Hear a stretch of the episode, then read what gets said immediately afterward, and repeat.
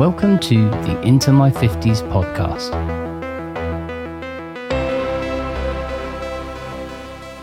My first date was a disaster. The woman in question sounded nice over the phone, had a good job, great sense of humour, and her emails were very entertaining.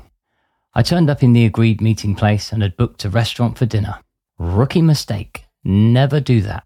I thought I should go all out, and boy, did I learn my lesson. She was late, and on approaching me, she said, I know I'm late, but that's just the way I am. Come on then, follow me, hurry up.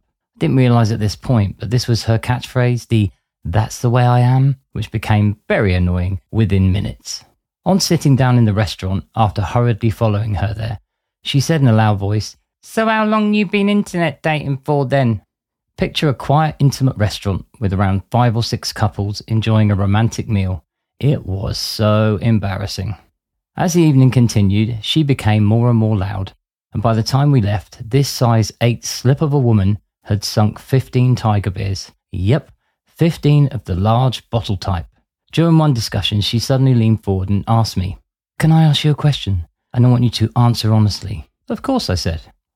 Well, I had just had sex with my ex, and he said to me that if I got pregnant, I would probably put on weight. And he said he would always love me, but probably wouldn't fancy me anymore, and I dumped him because of it. Do you think I was right? I replied, Well, it isn't my position to say, really, but yes, probably. That's a horrible thing to say. She said, I knew you would say that. You have cold eyes. In fact, you're a bit of a wanker, aren't you? I couldn't believe my ears, and the couple who had sat down next to us almost choked on their food. I said to her, Well, you get the prize for the only woman to ever call me a wanker on a first date, so thanks for that. She said, Well, I'm just honest. That's just the way I am. In my head, I thought, Yes, you are, aren't you? You horrible excuse for a human being. When she went to the bathroom, I turned to the couple next to me and said, You look like a nice couple. Just stay together. If you have problems, just work them out because otherwise you will end up doing this awful dating crap I'm going through right now. Plus, I've picked a hell of a weekend to give up smoking. The woman said, Are you on a first date? Because seriously, she is awful. If you run now, we'll just tell her you had to leave for an emergency. She then reached into her bag and passed me three Marlboro lights. It was hilarious. When my date returned, I made a point of explaining I didn't mind paying for the meal, but she would have to pay for her tiger beers. She didn't think she had any money on her, but thank God she found a credit card. Before leaving, she asked me to take her home because she was feeling a bit drunk and was worried about being attacked. For a split second, I thought of a response, but decided against it. Now, my car was parked at the top of the hill around half a mile away. It took me 45 minutes to carry this woman to my car, including holding her hair back while she was violently sick on the pavement. Eventually, after getting her in the car smelling of sick, I asked her where she lived. She told me to drive down the hill, so I did.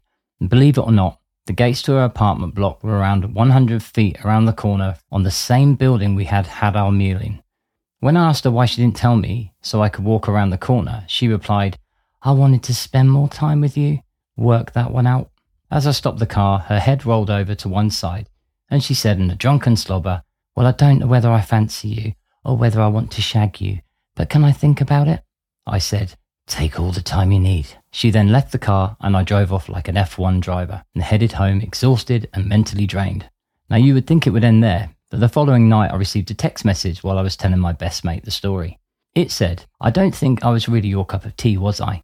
However, could you do me a favour and send me the pros and cons of what went well and what didn't go well on the date so I could use it for future dates? My response was simple Are you having a laugh?